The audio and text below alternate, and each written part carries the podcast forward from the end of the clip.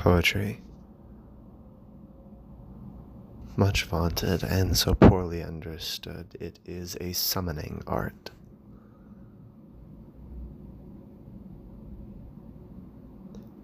It is the difference between painting a person and calling them with old words and old names to stand suddenly before you.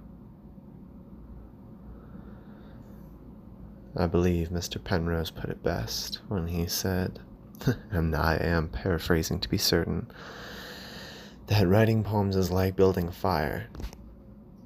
You don't just put all the firewood in some big block and throw some mass- matches on it.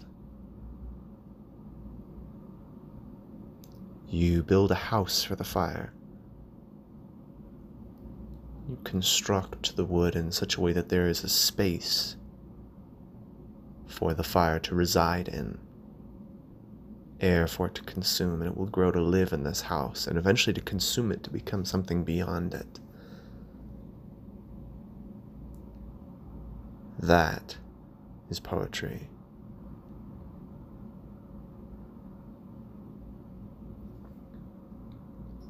To build a house of words, but not just to describe it, to build a place for the thing to come and live.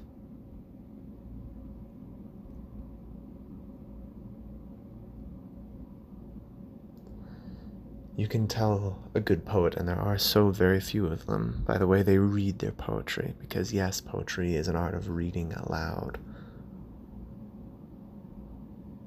The artist must give their inflection, their thought, their feel to the words. And once again, I claim myself to be no master poet, but there are many out there. Not so many, but there are enough. So many have been forced down old poems with no life, no dust left in them, and been forced to read them upon a page. Imagine being handed one of the greatest albums of all time, but the lyrics are all written out for you to just read without the music.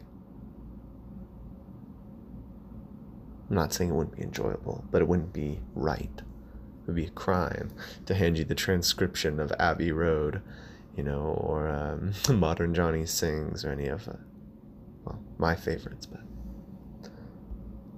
so, once again, I do not hold these up as the paragon of poems, but let me read to you, and hopefully these poems will make you want to write your own true poetry, poetry that builds a house for the thing it wants to summon.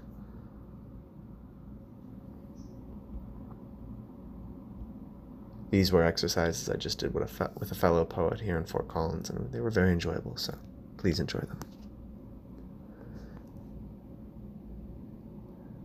I hate time machines. How bitter they make you to go back, to change it all, so distant, so tempting. Would I change her? The way I knew her, would I change the tempo of my breath, the rhythm of my heart, the timbre of my kiss? No. I'd spit into the heart of those timeless neon gods. I wouldn't touch the damn thing. The time machine. I mean, I'd let it sit and dust over until forgotten it wept.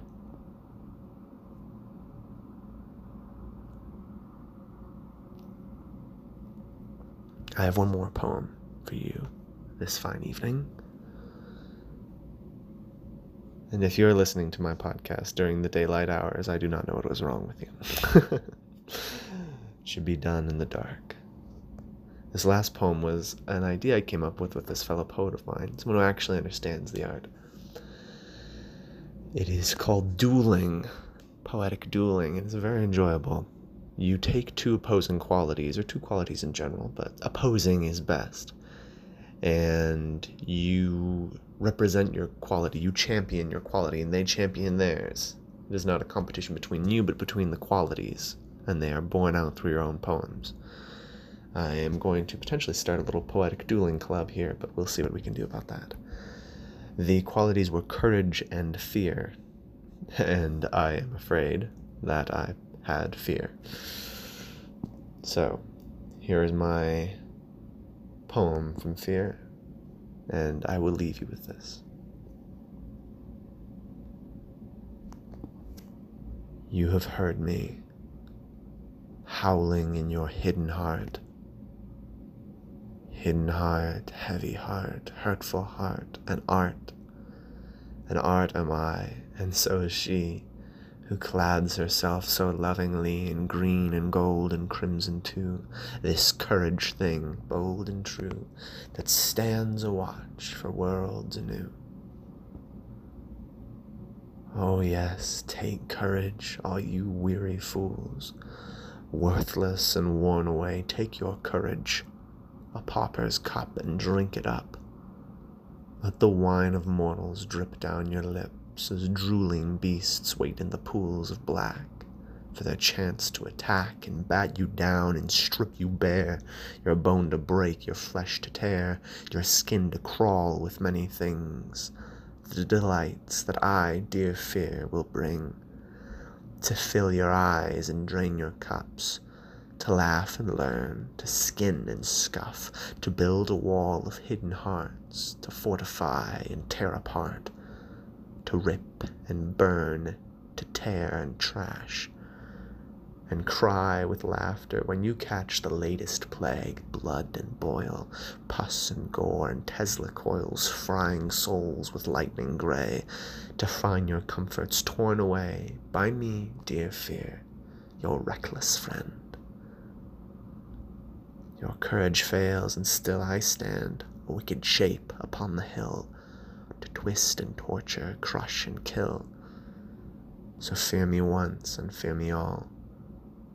Though armies stand and armies fall, before me all kings will crawl.